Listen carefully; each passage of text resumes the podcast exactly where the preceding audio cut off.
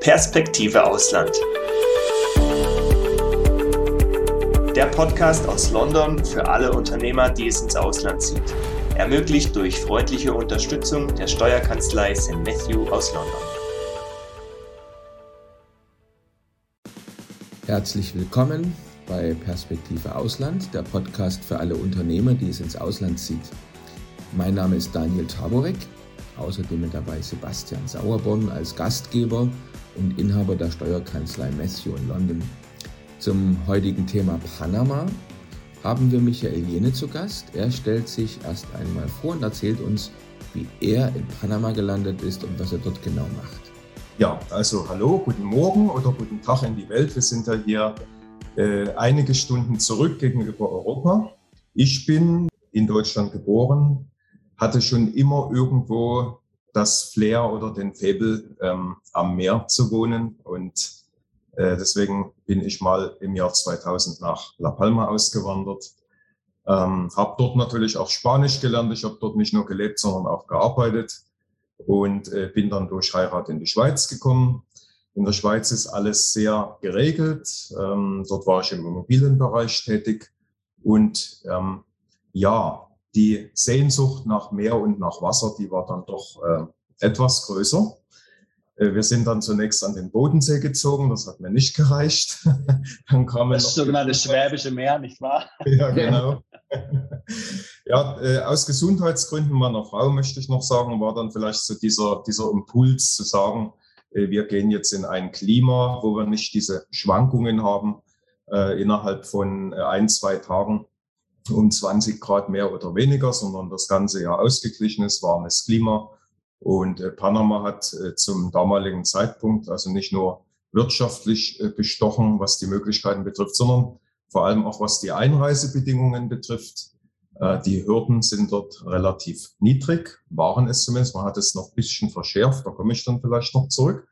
Ja, und äh, im Nachhinein betrachtet äh, war die Entscheidung sehr, sehr gut. Ähm, man kann hier wirklich ähm, sich entfalten. Man hat viele Marktlücken, die man entdeckt. Und ähm, wir mit unserer Dienstleistungsorientiertheit ähm, sind eigentlich dort im Vorteil in solchen Ländern, wo eher diese Laissez-faire-Mentalität vorherrscht. Manjana heißt nicht morgen, sondern irgendwann.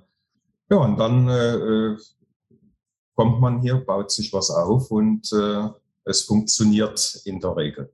Ja. Und ich bin jetzt Einwanderungshelfer, also seit vier Jahren mache ich das professionell.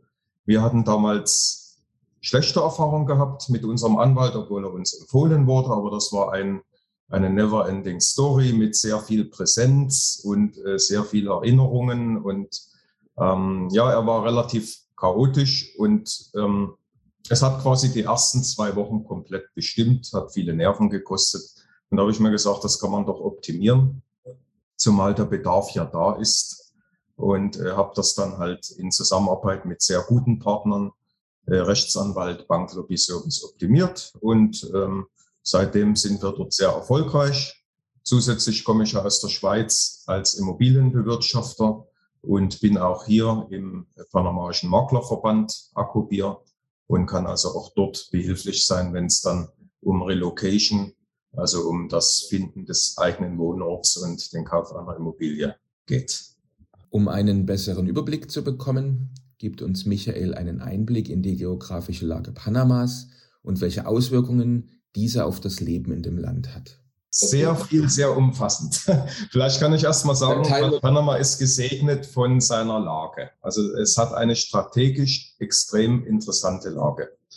Äh, es ist ein relativ kleines Land, also man muss sich so diese, diese Brücke vorstellen zwischen dem großen südamerikanischen Kontinent und dem nordamerikanischen Kontinent. Und auf dieser äh, Achse dazwischen gibt es ähm, eine schmale Landverbindung. Und Panama selbst äh, hat nur eine, eine ähm, Höhe, sage ich jetzt mal, um es auszudrücken für jemanden, der nur zuhört, von 70 bis 80 Kilometer und erstreckt sich im äh, Pazifikbereich äh, über 1600 Kilometer Küstenlinie und im Atlantikbereich äh, auch über 1000 Kilometer. Ja, also es ist wow, also schon sehr, also sehr lang, ja, also sehr, also relativ groß, man sagen, schmal, aber in der Länge ausgedehnt, ja.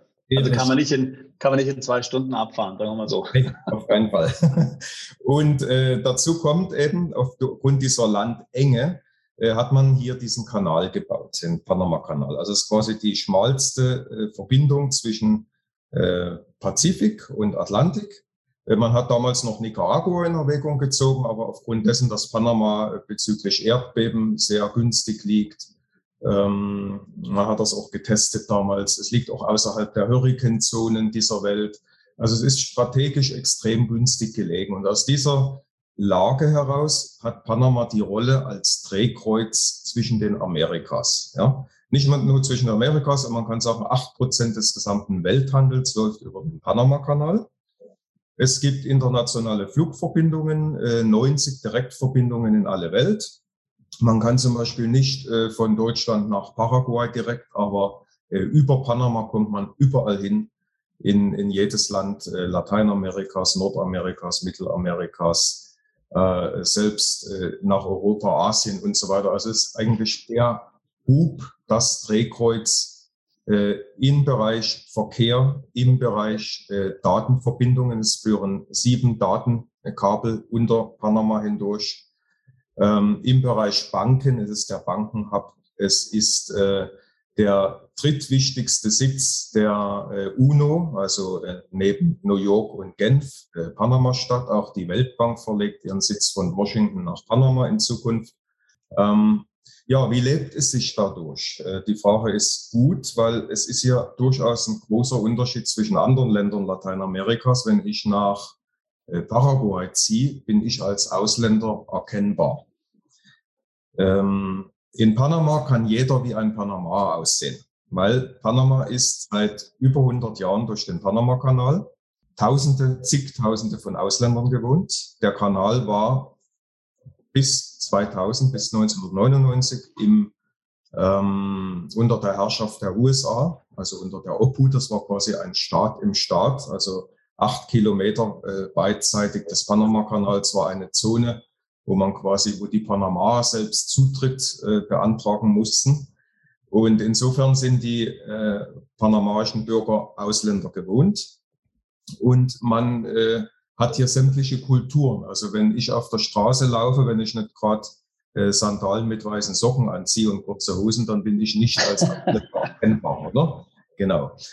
Und äh, deswegen lebt es sich hier äh, gut. Also äh, wir fallen mit unserer Lebensweise unter den Radar. Ja, also wir sind nicht diesem äh, Konformitätsdruck ausgesetzt wie in anderen Ländern, die etwas einheitlicher zusammengesetzt sind von der Bevölkerung. Also ich würde mal fast sagen, wir haben hier so eine Art Hafenstadt-Effekt, wo auch, äh, wie das in jeder Hafenstadt früher war, äh, Subkulturen äh, gedeihen können und wo es alles gibt und wo alles möglich ist. Ja. Panama-Stadt selbst ist ähm, äh, bekannt durch die Skyline, die ist ganz beeindruckend. Es wird auch das Singapur Amerikas genannt. Ja. Äh, man hat hier wirklich hochmoderne Wohngebiete mit allem Komfort. Äh, in den Hochhäusern hat es eigene äh, Swimmingpool-Anlagen, Fitnessstudios, äh, Einkaufsmöglichkeiten, äh, Partyräume und so weiter. Also es ist quasi so eine kleine äh, Stadt da drin. Man muss gar nicht mehr raus. Ähm, ja, äh, in Panama-Stadt lebt es sich gut, man kann gut Geld verdienen. Äh, dafür ist dann, je weiter man rausgeht, das Gefälle umso krasser. Also ich sage mal jetzt nur, um eine Zahl zu nennen, wenn hier ein Bankangestellter in Panama-Stadt 3000 Dollar verdient, äh, dann verdient er in 400 Kilometer Entfernung 800. Ja? Und ein Gärtner 300 bis 400. Also es gibt extreme Unterschiede im Lebensstandard äh, zwischen den einzelnen ähm, Gebieten von Panama. Wie groß ist denn die Bevölkerung des Landes eigentlich? Das sind nur 4,4 äh, Millionen ungefähr. Also es ist relativ dünn besiedelt im Hinterland. Auf Panama Stadt konzentriert sich die Hälfte der Bevölkerung, also rund zwei Millionen im Großraum Panama Stadt. Und dazu kommt noch, dass jeden Morgen ungefähr 200 bis 250.000 reinkommen in die Stadt zum Arbeiten und nachmittags wieder raus müssen. Da gibt es auch gewisse Stausituationen. Also äh, die Stadt ist wirklich das, das wirtschaftliche, kulturelle Zentrum äh, der Lebenspuls äh, des Landes. Ja. Und wie groß ist die Bevölkerung von Panama City? Äh, rund zwei Millionen. Rund zwei ah, Millionen okay. Panama City und, und Großraum. Also man kann sagen, rund die Hälfte der Bevölkerung konzentriert sich auf die Hauptstadt. Und äh, angeschlossen, die Provinzen, die sind relativ dünn besiedelt. Da gibt es ein paar äh, Strandgegenden, äh, die recht beliebt sind bei Ausländern, wo sich dann wieder konzentriert. Aber es gibt keine, ähm, keine großen Zentren außerhalb von Panama-Stadt. Ja? Also eher so wie, wie Frankreich, relativ zentral, zentralistisch. Äh, alles geht von Panama-Stadt aus. Und äh, ja. deutsche, deutsche Community, wie sieht's da aus? Die verteilen sich, kann man sagen. Also ich würde äh, gar nicht so richtig von einer Community sprechen, weil ähm, Panama ist natürlich von der Lage her wie Mallorca äh, für Deutschland. Also es ist äh, für die US-Amerikaner und für die Kanadier ein, ein sehr wichtiges Land zum, äh, zum Leben, zum das Leben genießen, vielleicht zum Überwintern oder zum Steuern sparen. Äh, die Deutschen haben das Land erst in den letzten Jahren entdeckt. Also insofern kann man jetzt nicht sagen, dass es da eine riesige Community gibt. Das verteilt sich relativ gut auf die Strandgegenden. Wer arbeiten muss, wer Geld verdienen will, lebt in der mhm. Stadt. Dort gibt es sehr gute Gegenden, wo, wo es nicht so viel Trouble gibt, wo man relativ ruhig leben kann. Und äh, ansonsten Coronado, ähm, Petersie ist noch recht beliebt. Boquete äh, ist vor allem von äh, US-amerikanischen Rentnern damals entdeckt worden. Auch dort ziehen äh, einige Deutsche hin. Das sind ländliche Gebiete, wo Kaffeefarmen angesiedelt sind. Äh, Boquete ist, ist ein kleines Städtchen, was sehr, sehr schön ist, ungefähr äh, 1000 Meter Höhe. Man hat ein Klima des ewigen Frühlings, also wer es nicht ganz so heiß mag, der geht nach Boquete oder der geht nach El Valle de Anton. Das ist der zweitgrößte bewohnte Vulkankrater der Welt, liegt ungefähr zwei Stunden von Panama-Stadt weg. Das ist gerade noch so das äh, im wirtschaftlichen Dunstkreis von Panama-Stadt. Das heißt, wer Geld verdienen will, bis El Valle de Anton. Ähm, und danach äh, sind dann eher die, die äh, kein Geld mehr verdienen müssen oder die rein online arbeiten. Ja, 100 Prozent online. Jetzt von Panama, ähm, wie, wie, lange fliegt man da nach Deutschland und wie lange fliegt man in die USA? Also äh, Deutschland kann ich sagen elf Stunden reine Flugdauer. Mhm. Lufthansa nimmt, glaube ich, im März die Flüge wieder auf. Äh, ansonsten haben wir zurzeit vier tägliche Verbindungen von vier Fluggesellschaften, Iberia über Madrid, Air Europa. Über Madrid kann man von allen deutschen Städten anfliegen, KLM und Air France. Das sind die Gesellschaften, die wir hier täglich empfangen mit Deutschen. Und äh, wie gesagt, äh, Direktflug wäre elf Stunden. Wenn man natürlich umsteigen muss über Madrid, dann äh, kommt halt dort die anderthalb Stunden Flug noch hinzu. Ne? USA ist relativ schwierig zu erklären, weil das Land ist natürlich ein, ein Kontinent und das geht also von vier Stunden bis äh, ja, aufwärts. Aber die meisten Flüge sind wo nach Miami oder nach wohin? Ja, Texas. Es sind auch viele Texaner hier. Ähm, und also das äh, kann man sagen, in, in die ganze USA gibt es Flugverbindungen. Und auch Kanada äh, kommen direkt hierher. Die Kanadier haben sogar einen eigenen Flughafen zur Strandgegend äh, in Rio Hato, wo äh, in de, im Winterhalbjahr acht Flüge wöchentlich ankommen. Also Kanadier und Amis äh, haben ihre eigenen äh, Direktverbindungen, teilweise auch Privatjets, aber auch regelmäßige Charterverbindungen. Und jetzt wollen wir von Michael noch wissen, für wen Panama als Auswanderungsland üblicherweise in Frage kommt. Ja, also Panama ist seit vielen Jahren das Auswanderparadies für Rentner, vor allem aus dem nordamerikanischen Raum. Ja? Äh, US-Amerikaner, Kanadier, wenn man den International Retirement Index sich anschaut, ist Panama immer auf Platz eins oder zwei. Das sind eher weniger meine Kunden, weil Deutschland liegt weit weg, die Schweiz auch. Und äh, ich muss auch sagen, das Kundenprofil äh, hat sich geändert in den letzten Jahren. Also es waren am Anfang, sagen wir vor vier Jahren, vor drei Jahren, waren es äh, vereinzelt digitale Nomaden, die sagen, wir wollen eigentlich gar nicht nach Panama umziehen, aber wir wollen die steuerlichen Vorteile nutzen. Es waren ein paar Rentner, es waren ein paar äh, Unzufriedene mit der Politik, die sagen, äh, Panama macht eine sehr kluge Einwanderungspolitik. Hier sind die Leistungsträger willkommen. Äh, wir bauen uns hier was auf. Das waren die Kunden von gestern. Jetzt äh, kam dann die äh, Corona-Inszenierung und die Kunden haben komplett gewechselt. Es sind Familien mit Kindern, ja, die sich äh, Sorgen machen um die Zukunft ihrer Kinder, ähm, die eventuell sogar äh, Obhutsentzug befürchten müssen, wenn sie gewisse äh, ähm, Dinge nicht erfüllen in Zukunft in Deutschland. Und in Panama gibt es keine Schulpflicht. Das heißt, man kann hier seine Kinder äh, zu Hause unterrichten. Die Reichen machen das schon seit Jahrzehnten melden sie in eine US-amerikanische Fernschule, Fernuniversität an. Und äh, ja, sind vor allem jetzt freiheitsliebende Menschen, die einfach sagen, wir wollen äh, individuell leben, wir wollen unter dem Radar leben und ähm, äh, unsere Kultur leben. Und ähm, ja, das ist so das, das Motiv derjenigen, die dieses Jahr kommen. Und das hat sich also massiv geändert. Ja.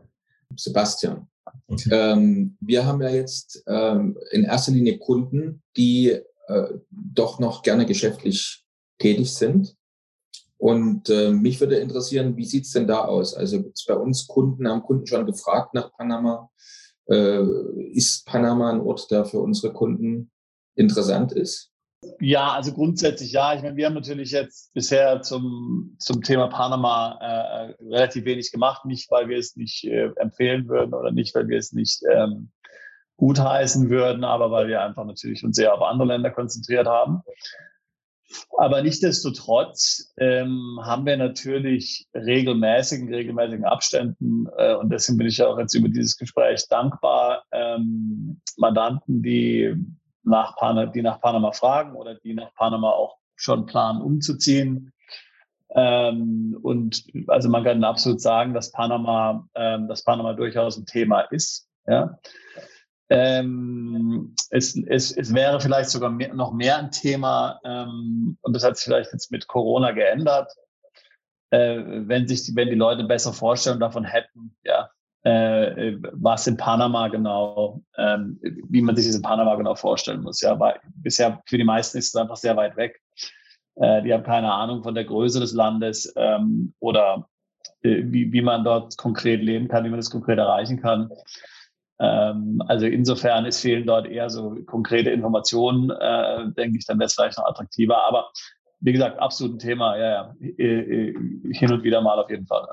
Michael gibt uns dann einen Einblick, welche Möglichkeiten seinen Kunden in geschäftlicher Hinsicht in Panama zur Verfügung stehen.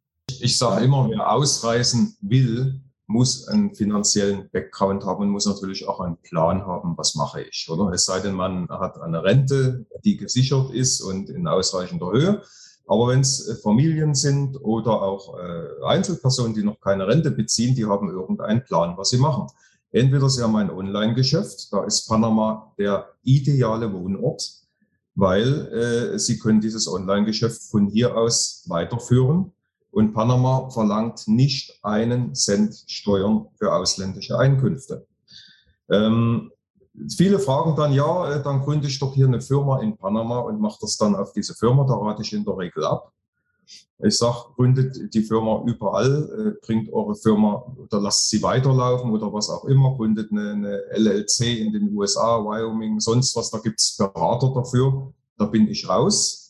Ähm, weil eine panamaische Firma gründet man eigentlich nur, wenn man hier mit den Menschen hier Geschäfte macht. Also ich will hier ein Restaurant eröffnen, ich will eine Autowerkstatt eröffnen.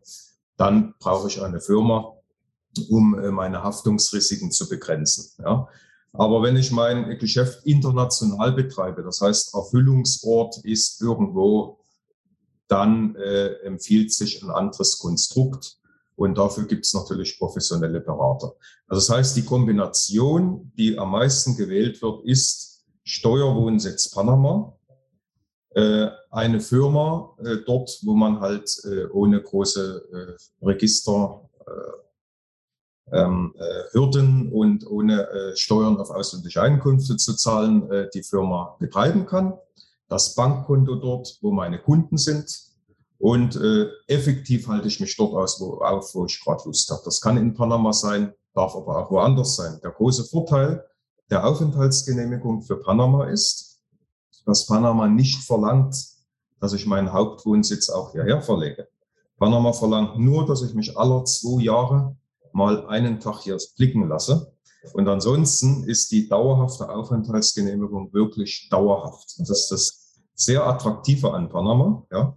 Also seinen Steuerwohnsitz hier zu haben, aber die Geschäfte offshore international zu betreiben. Und die Einkünfte, die hier ankommen in Panama aus dem Ausland, sind steuerfrei.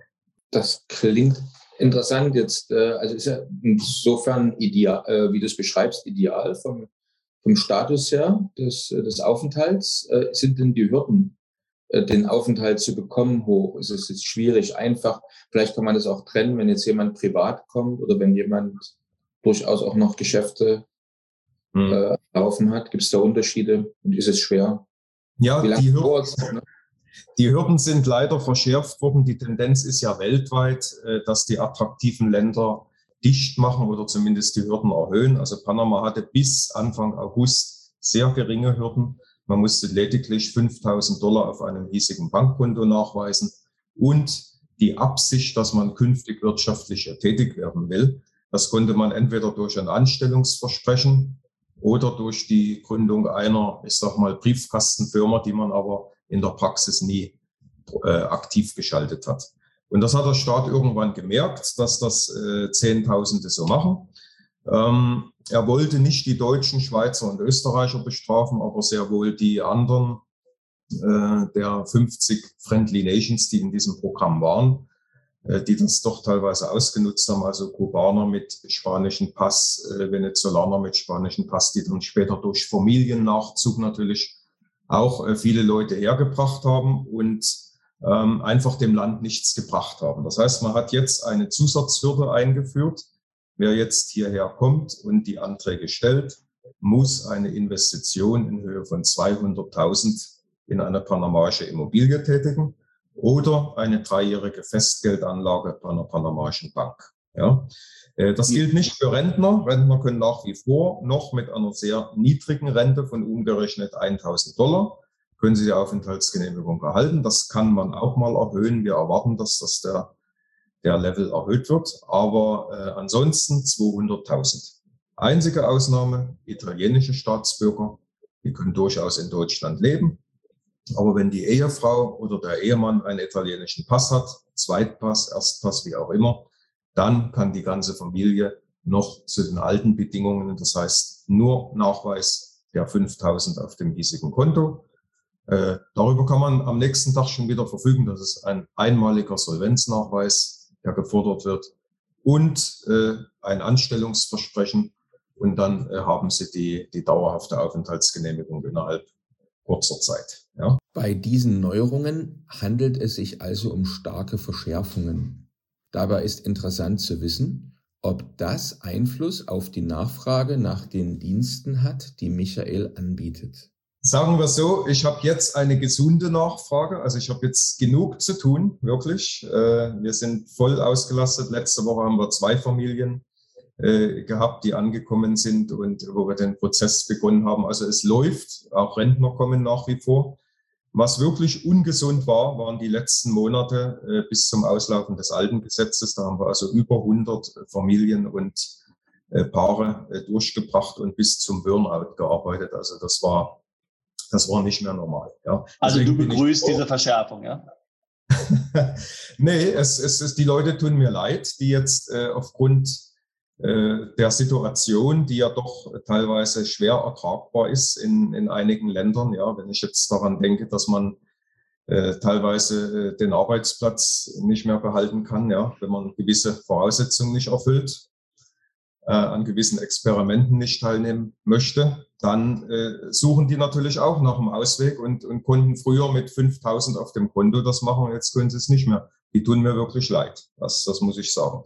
Und letztlich gibt es ja nicht nur mich, es gibt ja auch andere, es gibt auch genügend. Wir haben ja übrigens Rechtsanwaltspflicht, also wer perfekt Spanisch spricht oder äh, an einen englischen Anwalt gerät und sehr, sehr gut Englisch kann, der braucht auch nicht unbedingt einen Einwanderungshelfer. Ich bin derjenige, der erstens hier den Ruf sich erworben hat, innerhalb von zwei Tagen die Residenzierkarte zu organisieren durch sehr, sehr gute Vorbereitung. Also das ist absoluter Rekord.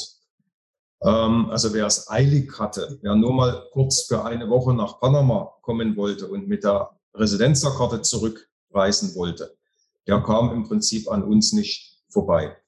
Aber äh, es gibt natürlich andere, wer, wer, wer äh, ansonsten äh, andere Sprachen spricht, der, der kann natürlich auch in so einer äh, Drucksituation, die jetzt vorbei ist, ne, der, der hätte natürlich dann auch äh, seine Ansprechpartner gehabt, auch wenn es länger gedauert hätte, auch wenn es komplizierter wäre. Äh, man kann jetzt nicht sagen, dass man zum Beispiel sagt, naja, ich gründe Firma und lass wieder selbst anstellen. Ähm, also du musst jetzt die 200.000 auf den Tisch legen und dort investieren. Es ist so, es gibt noch ein, ein, eine dritte Möglichkeit, dass man einen echten, ein echtes Anstellungsverhältnis hat bei einer panamaischen Firma. Dort die Sozialversicherungen abgeführt werden und das muss natürlich über die gesamte Zeit, es ist eine Probezeit vorgeschaltet worden von zwei Jahren und erst danach kann man den Antrag auf dauerhafte Aufenthaltsgenehmigung stellen. Das muss über die gesamte Zeit nachgewiesen werden, da kann man auch nicht ausreisen. Es gibt da äh, windige Anbieter, die sagen, ja, wir machen eine Fake-Anstellung und so weiter und äh, fliegst wieder zurück nach Deutschland und zahlst einfach dafür. Aber die Behörden würden dann nach zwei Jahren natürlich im Reisepass sehen, Moment, der war ja gar nicht in Panama. Also äh, von solchen Sachen rät unser Anwalt ab. Ja. Aber also wenn ich jetzt sag mal, wenn ich jetzt jemand wäre, der jetzt sagt, okay, ich will jetzt gerne tatsächlich in Panama leben, ich will da ein Unternehmen aufbauen, mir ist schon klar, dass äh, du hast ja vorhin gesagt, du rätst aber in der Regel ab, aber wenn ich das jetzt wollte mhm. und ich würde da das tatsächlich so machen wollen und dort an, mich anstellen lassen wollen, Sozialversicherungsbeiträge bezahlen wollen, dann könnte man das auch noch machen, anstatt die 200.000 zu bezahlen, aber hat natürlich dann, ist natürlich dann äh, ähm, bedingt, dass man da ein sehr großes Commitment dann tatsächlich macht und sich verpflichtet, dann auch dort sich aufzuhalten, äh, entsprechend sich anstellen zu lassen und so weiter. Äh, also das geht eben leider nicht mehr. Ja? Also wenn du jetzt, sage ich mal, ein, ein Schreiner wärst und du würdest dir in einen Maschinenpark äh, von 500.000 investieren, würdest aber keine Investition in eine panamaische Immobilie, auch keine Festgeldanlage von 200.000 machen, sind die Voraussetzungen nicht erfüllt. Ah, ja, also okay. aufgrund des Missbrauchs des Firmenkonstrukts über viele Jahre hinweg. Dass man letztlich nur Fake-Firmen gegründet hat, die äh, nach, nach zwei, drei Jahren, als die Leute gemerkt haben, ja, das kostet uns ja jedes Jahr nur Geld, wenn ich dann die, die Nullsteuererklärung abgeben muss und dann hat man wieder für die Kanzellation äh, bezahlt, ähm, das hat der Staat gemerkt, hat dort einen Riegel vorgeschoben. Es ist ungerecht momentan. Es wird halt wirklich äh, nicht jeder, der dem Land Geld bringt, zurzeit ähm, abgedeckt mit dem neuen Gesetz. Vielleicht kommt das noch, die Erweiterung, dass man auch äh, tatsächliche Investitionen in Firmen honoriert. Aber für das Friendly Nation Programm geht wirklich nur die Investition 200.000. Ja. Es gibt natürlich für Konzerne eigene Gesetze. Wir haben ja in Panama 250 Multinationals, die hier ihren Lateinamerika-Sitz haben, wie Nestle, Caterpillar, äh, viele andere. Äh, die haben eigene Gesetze, die zahlen eigene Steuersätze, die können ihre Mitarbeiter für die Dauer des Anstellungsvertrages ganz easy hierher bekommen. Die unterliegen auch nicht der 90 Prozent, 10 Prozent Regelung wie eine normale Firma. Also wenn du jetzt kommst und eine Tischlerei hier aufmachst, dann müsstest du erstmal neun Panamenios einstellen, bis du einen Ausländer einstellen darfst. Ja? Alles klar. Das gilt für internationale Konzerne nicht. Es gibt auch äh, Spezialgesetze für Assembling-Firmen, die aber im Firmenverbund intern ihre Dienstleistung erbringen. Also es gibt viele Spezialgesetze, das sind aber nicht meine Kunden. Also ich biete Relocation an für Privatleute, die ihre, äh, die ihre äh, wirtschaftlichen Pläne hier haben in Panama. Ja, das heißt, ich organisiere denen und bereite alles vor, dass es wirklich super schnell, easy, stressfrei funktioniert, äh, dass sie ihre Residenzerkarte bekommen und helfe ihnen bei der Immobilie, äh, bei der Wohnortfindung und äh, ja, Kaufangebot, Begleitung und so weiter. Das ist mein Job. Die Kunden die in eine Immobilie zum Beispiel investieren, eine Immobilie erwerben, äh, die bringen jetzt das Geld Cash mit, überweisen das Geld oder äh, gibt es da auch zum Beispiel Angebote, dass die Immobilie finanziert wird, zum Beispiel mit einer Anzahlung und monatlichen Raten? Oder wie läuft Wie kann man sich das vorstellen? Ja, also Cash ist hier äh, bei Panama, vor allem weil Panama ja auf der schwarzen Liste der EU steht, äh, völlig ungerechtfertigt. Panama hat eins der strengsten Geldwäschegesetze der Welt. Du kriegst also hier keine Immobilie in Cash bezahlt. Ja. Auch Banken nehmen nicht einfach Cash an. Also wenn du über der Deklarationsgrenze, das sind 10.000 Dollar, du nimmst also äh, zum Beispiel 15.000 Dollar mit im Flieger in deiner Hosentasche, dann musst du das deklarieren. Und wenn du das bei der Bank einzahlen willst, verlangt die Bank vom Zoll abgestempelt die Deklaration. Ne? Also hier läuft wirklich alles über Überweisung, über Schecks und so weiter. Äh, die Immobilien werden in der Regel bar bezahlt, ja. Also sind äh, mehr oder weniger gut situierte Leute, die äh, jetzt kommen. Und für das Gesetz, wenn du das vielleicht ansprichst, diese 200.000 Investitionen, da verlangt der Staat Eigenmittel. Also wenn eine Immobilie 400.000 kostet, dann darfst du 200.000 davon an Hypothek aufnehmen, aber du musst Eigenmittel in Höhe von 200.000 mitbringen. Ja. Die Hypotheken hier in Panama sind für Ausländer wenig interessant. Die Zinssätze gehen bei 5,5 Prozent los bis 7 Prozent. Gut, dafür gibt es auch Guthabenzinsen, wenn du hier dein Geld auf einer panamaischen Bank, das ist ja alles in US-Dollar, also äh, das Gute an Panama ist die Stabilität der Währung. Wir verwenden seit 1904 den US-Dollar und insofern bekommst du auch hier Guthabenzinsen zwischen 2 und 3 Prozent. Ja. Damit wir eine konkrete Vorstellung vom Immobilienmarkt in Panama haben können, verrät uns Michael, welche Art Immobilien man für die Investitionssumme von 200.000 Euro erwerben kann. Hm, in Panama Stadt eine Wohnung mit einem Schlafzimmer an äh, 1B-Lage. Äh, außerhalb ein Grundstück, was sich zur Selbstversorgung eignet, äh, mit zwei Hektar, vielleicht Flussanbindung oder eigener Quelle, wo du dann bauen kannst. Ähm, oder ein panamaisches Haus, was nicht unseren Vorstellungen entspricht. Also das leider dazu sagen, die Bauqualität für Einfamilienhäuser ist hier eine andere. Und was gut läuft, was auch jetzt boomt, das sind Häuser, die Amerikaner, Kanadier, Europäer gebaut haben. Ja. Die haben einen ganz anderen Stil, die haben ganz andere Raumhöhen und Bauqualität. Die laufen. Die werden momentan äh, verkauft wie verrückt, also so im Preisbereich 400 äh, bis 800.000. Das läuft. Wenn in Panama City oder die, die 400 bis 800? Nein, außerhalb. Boquete, El Valle de Anton, äh, Strandgegenden, Coronado, San Carlos. Äh, das läuft, ja, das äh, wird gekauft. Auch äh, gute Apartments in gated Communities. Da gibt es also fantastische Gebäude, die allen Komfort bieten, fünf Swimmingpools, äh, Tennisplatz und Barbecue-Area und äh, Schwimmbäder, Strandzugang. Ähm, auch sowas läuft, das kriegst du für ja zwischen 200 und äh, 400.000. Also Panama ist kein Billigland, das muss ich dazu sagen. Wer meint, äh, in Panama mit, mit 1000 äh, Dollar Rente auskommen zu können, ist nicht machbar. Wenn du dich so ernährst wie die Leute vom Land, okay, die haben ihre eigenen äh, Mangobäume und Yucca im Garten und so weiter, kaufen äh, 10 Kilo Reis im Monat und ein paar Hühnerflügel, dann kommst du mit 200 raus. Ja. Aber wir mit unserem Lebensstandard, äh, die wir uns nicht vom eigenen Garten ernähren, du brauchst einen gewissen Grundstock an Geld. Also es ist nichts für diejenigen, die ähm, in Deutschland von Sozialhilfe leben zum Beispiel. Ja. Da habe ich noch eine Frage, und zwar, wie kann man sich denn das Verhältnis zwischen der Finanzbehörde und dem Steuerzahler vorstellen? Also wie, wie läuft Steuerzahlen in Panama? Wie ist das, wie ist, wie kann man sich vorstellen, dass dort die Finanzbehörde organisiert ist? Äh, wenn du einmal im System drin bist, dann äh, ist das alles gut organisiert, dann läuft sehr viel online. Also man kann in Panama mit den Behörden mehr online machen als in Deutschland.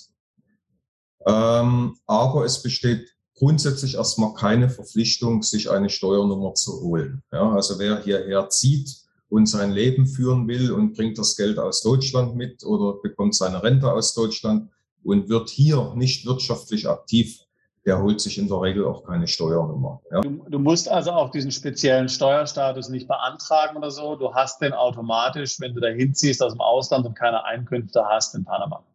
Nein, den Steuerstatus, also für Leute, die jetzt nachweisen wollen, die einer äh, deutschen Bank oder einer Schweizer Bank nachweisen wollen, dass sie hier steuerpflichtig sind, die beantragen tatsächlich die Steuernummer, die ROK mhm. ja, und machen unter Umständen sogar eine Nullsteuererklärung. Das heißt, sie geben dann an, äh, in Panama inländische Einkünfte null, ausländische Einkünfte, was weiß ich, 45.000, Steuerpflicht null. Und das nehmen sie dann als Nachweis für ihre Schweizer Bank oder ihre deutsche Bank, dass dann die, äh, dass sie anerkannt werden, äh, dass sie hier ihren Steuerwohnsitz haben. Aber Panama selbst verlangt das nicht und vergibt das auch nicht automatisch. Ja. Verstanden. Ja, ja, kann, okay. Also das heißt im Grunde genommen aus panamesischer Sicht äh, muss ich eigentlich nichts machen, aber wenn eben von dritter Seite hier eine Ansässigkeitsbescheinigung oder irgendwas anderes gefordert werden würde, ja. dann muss ich im Grunde aktiv werden, um mich registrieren, genau. um deren Bedürfnisse hier zu erfüllen. Ja, genau so ist es ja. Mhm. Und äh, sind die Steuerbehörden jetzt streng, wenn man das so äh, vergleicht mit deutschen oder anderen europäischen Steuerbehörden?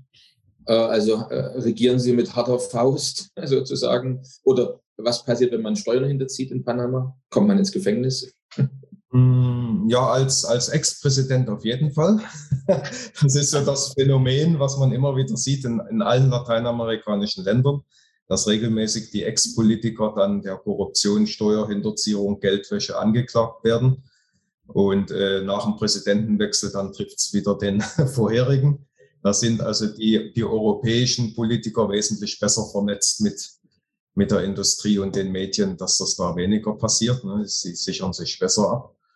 Ähm, also äh, der normale Bürger, ähm, wenn er was vom Staat will, dann muss er einfach nachweisen, dass er alles bezahlt hat. Ansonsten bekommt er nichts. Ansonsten bekommt er weder eine Hypothek noch äh, sonstige Hilfe. Also selbst wenn du dein, dein Auto, äh, du musst einmal im Jahr äh, Steuern zahlen und bekommst eine neue Placke, also ein neues äh, Nummernschild. Und wenn du da nicht alles bezahlt hast, kriegst du das nicht. Also hier läuft das eher so, äh, du hast, äh, wenn du was willst vom Staat, musst du vorher sauber sein. Ja? Ähm, ansonsten, wenn du nichts willst vom Staat äh, und unter dem Radar lebst, ja, dann kommt auch keiner. Also äh, da sind sie relativ, ähm, das sind sie nicht proaktiv, wie zum Beispiel die, die deutschen Steuerbehörden, die dann vielleicht eher noch ihre Fahnder haben und dann äh, aktiv tätig sind. Das gibt es momentan nicht. Aber wenn du was willst vom Staat, dann musst du auf jeden Fall, selbst ein Leasingvertrag, ja, äh, wenn du da nicht nachweist, dass du die letzten zwei Jahre deine Steuererklärung abgegeben hast, ja, keine Chance. Ja. Aber das mit dem Fahrzeug, was du gesagt hast, wenn ich jetzt als Ausländer in Panama ein Fahrzeug anmelde, brauche ich auch so ein Schild. Oder kann ich als Ausländer ohne Steuernummer überhaupt kein Fahrzeug anmelden? Doch, doch. Du kannst mit, mit Reisepass hier eine Immobilie kaufen, ein Fahrzeug kaufen also von den Eigentumsrechten, von der Sicherheit äh, ist Panama äh, vergleichbar mit den USA. Also ausländische äh, Eigentümer, sei es von äh, Fahrzeugen oder auch von Immobilien, haben die gleichen Rechte wie Inländer. Ja, da gibt es keine Unterschiede. Das kannst du machen. Heutzutage wird Panama ja gerne mit den Panama Papers assoziiert, da das Thema bei uns in den Medien sehr präsent war. Michael erzählt uns, wie man in Panama zu dieser Thematik steht. Ja, die Panama betrachten das eher als eine Rufmordkampagne, weil eigentlich hat ja Panama mit den Panama Papers nichts zu tun. Ja. Es ist ein Zufall, dass die Rechtsanwaltskanzlei, äh, die äh, diese Offshore-Geschäfte angeboten hat, ihren Hauptsitz in Panama hat, aber im Übrigen auch in vielen anderen Ländern.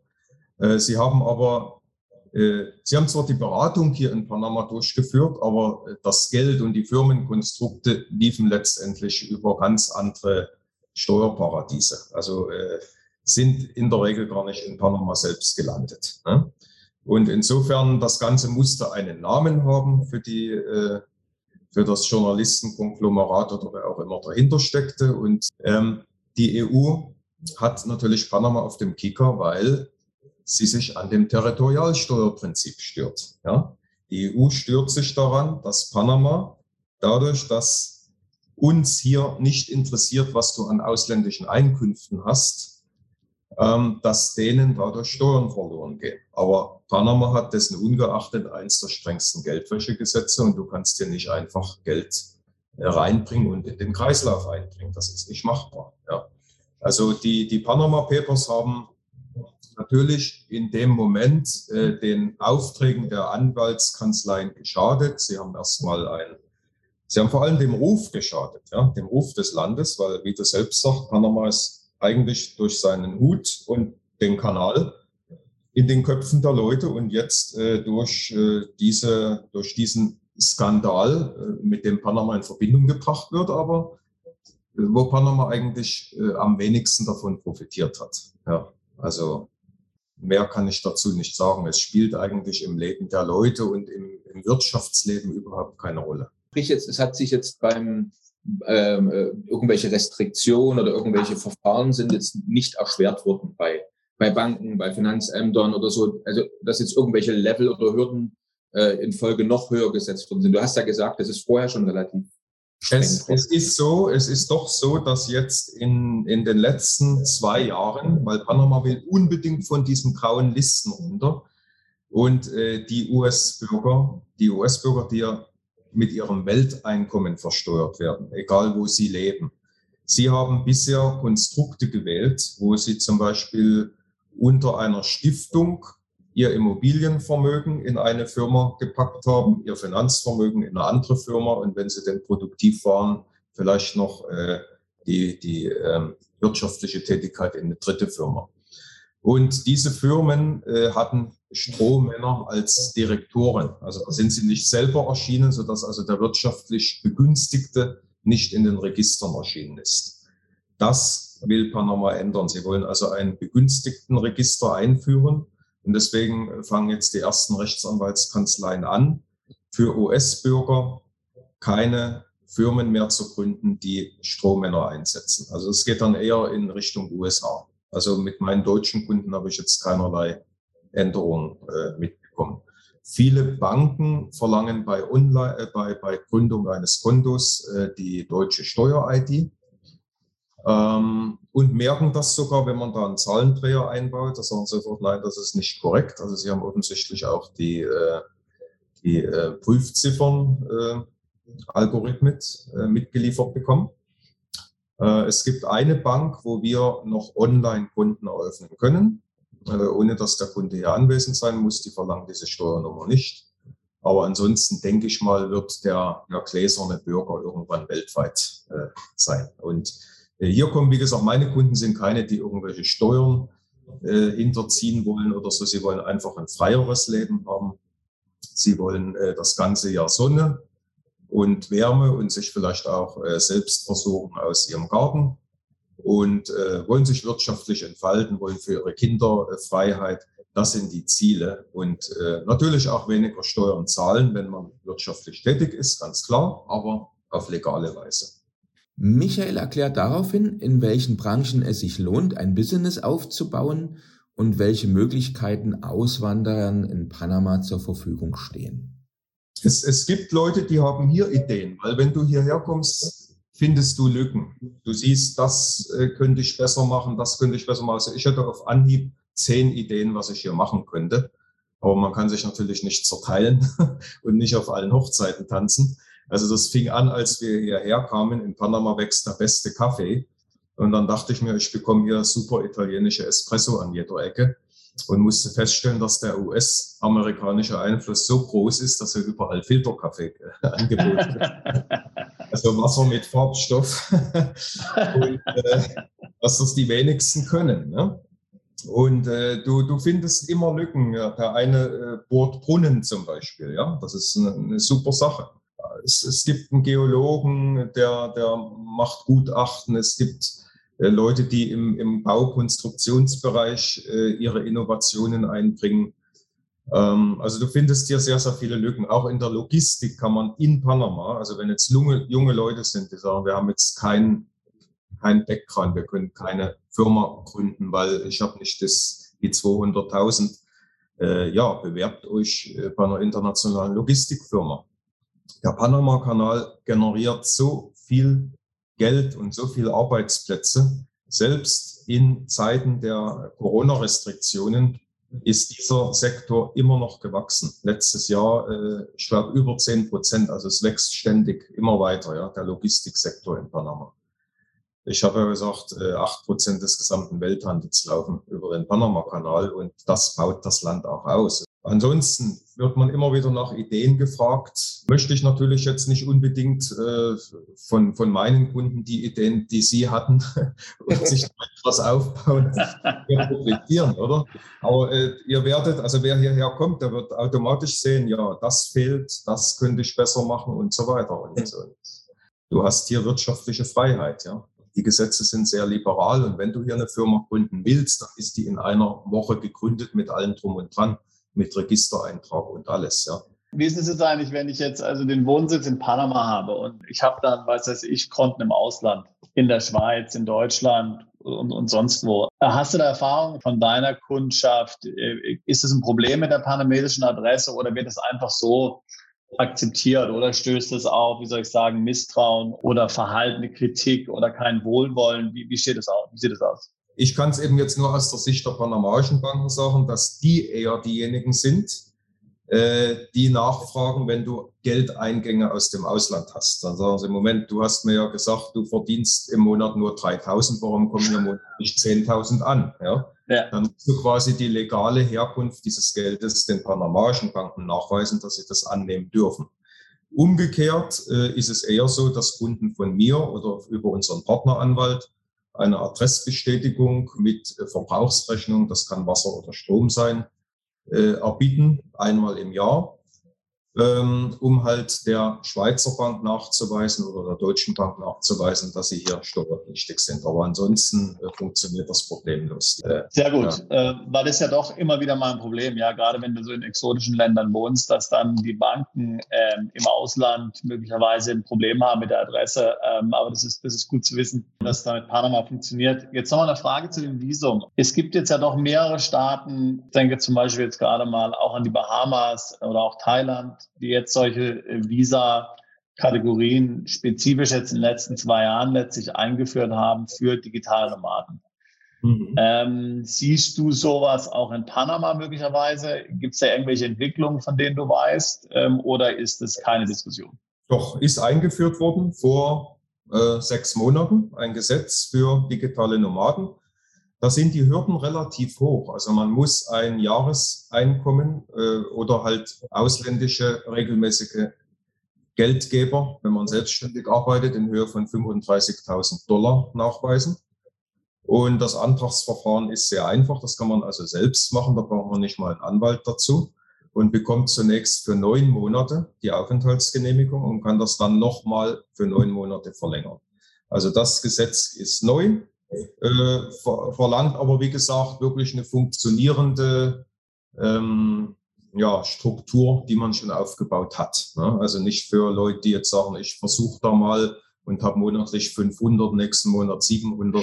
Das funktioniert nicht. Ne? Also Panama will Leute, die Geld haben. Und es ist nur temporär, wenn ich, dich, wenn ich richtig verstanden habe. Also maximal 18 Monate kann ich damit, ähm, kann ich damit dann äh, mich in Panama aufhalten.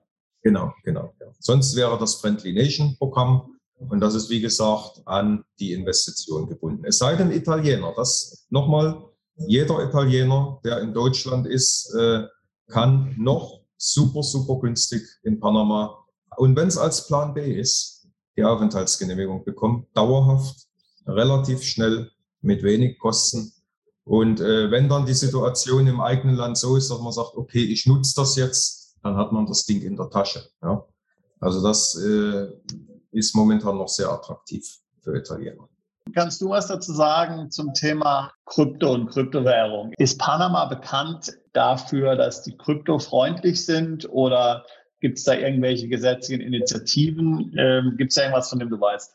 Es gibt eine Gesetzesinitiative. Also bis jetzt ist das Land da noch relativ hinterwäldlerisch, aber wenn das Gesetz durchkommt, dann wird es das fortschrittlichste Land äh, nach El Salvador, was Kryptowährung betrifft. Also äh, da kann man dann sogar seine Steuern zahlen in Panama mit Krypto.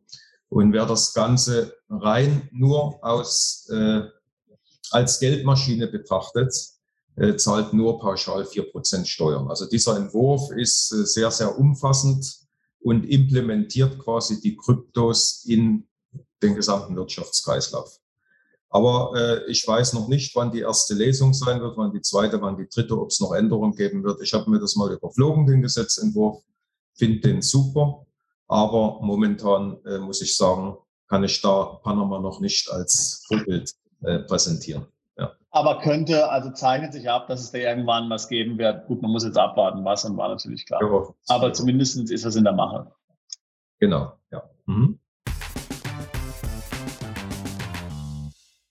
Kommen wir jetzt zu unserer Kategorie Make a Long Story Short. Ich stelle Fragen, die möglichst kurz und knackig beantwortet werden. Wenn ich in Panama bin, welchen Ort sollte ich denn unbedingt besucht haben? Panama Stadt, das ist die, die interessanteste Stadt, die ich kenne. Ja, also äh, sie hat sogar einen eigenen Dschungel innerhalb der Stadt. Also diese Mischung aus Hochhäusern, Dschungel und historischer Altstadt, einmalig, toll, fast überall Meerblick. Dann äh, El Valle de Anton. Ja, und ähm, was isst man in Panada? Was ist der, der Tipp Nummer eins? Ich bin einmal im Restaurant, was soll ich mir bestellen? Ähm, wenn ich schon in einem Land, was am Meer liegt, äh, wenn ich das besuche, dann würde ich auf jeden Fall eine äh, Meeresfrüchte- oder Fischspezialität. Also das, das Ceviche, ich weiß nicht, ob du das schon mal gehört hast. Ähm, das ist Absolut, das ist super, ja, ist genial. Okay, und da haben sie halt eine sehr große Vielfalt hier. Da gibt es den Fischmarkt und, und viele andere Lokale, wo du das probieren kannst. Sollte man probiert haben. Ja. Welche Sprachkenntnis brauche ich, um zurechtzukommen im Land? Muss ich Spanisch können? Komme ich mit Englisch zurecht? In Panama Stadt kommst du mit Englisch zurecht. Außerhalb äh, ja, muss man schon ein bisschen suchen, aber sie sind sehr, sehr hilfsbereit. Also dann finden sie jemanden, der Englisch kann. Also sie wollen helfen und äh, man versteht sich auch mit Händen und Füßen. Spanisch ist natürlich immer gut, wenn man es kann, weil sie schätzen es sehr, wenn man sich bemüht. Ja. Was ist das absolute No-Go in Panama? Was darf ich nicht tun? Du darfst nicht die, die äh, deutsche äh, Schnelligkeit erwarten. Also an der Supermarktkasse bekommst du wahrscheinlich erstmal einen Herzinfarkt, wenn du siehst, wie langsam alles über das Band geht und so weiter. Also ich sage das so, als wir nach zwei Jahren mal wieder in der Schweiz waren, an der Lidl-Kasse und dann äh, so ein kurzes Ding und man kommt gar nicht nach, das selber in die Tasche zu packen, weil in Panama wird dir es ja eingepackt, weißt du. Und dir werden sogar die Beutel zum Auto getragen. Also der Service ist ja noch groß geschrieben, aber muss Zeit und Geduld mitbringen. Ja, also Ungeduld, sagen wir so, Ungeduld, No-Go. Gut, wie sieht's aus mit Sicherheit und Kriminalität?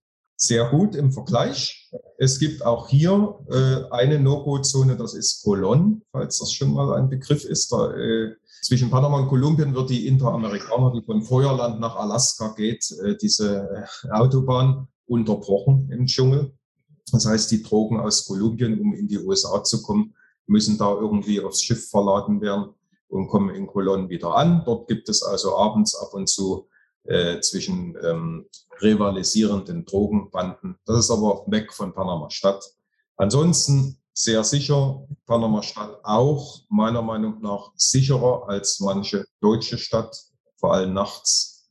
Und äh, wir machen uns da überhaupt keine Sorgen. Also auch als Frau kannst du abends und nachts hier im Bankenviertel, im Zentrum von Panama Stadt ohne Probleme alleine rumlaufen. Kein Problem zurzeit.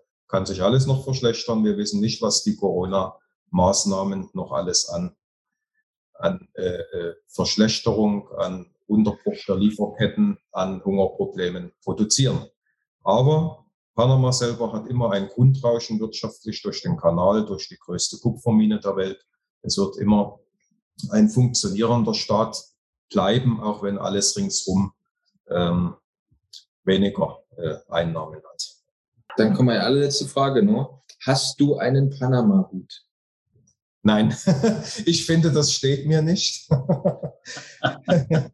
zu, zu, großer Körper, zu kleiner Kopf, keine Ahnung. Ich finde, das steht mir nicht. Meine Frau ist anderer Meinung, ich habe keinen.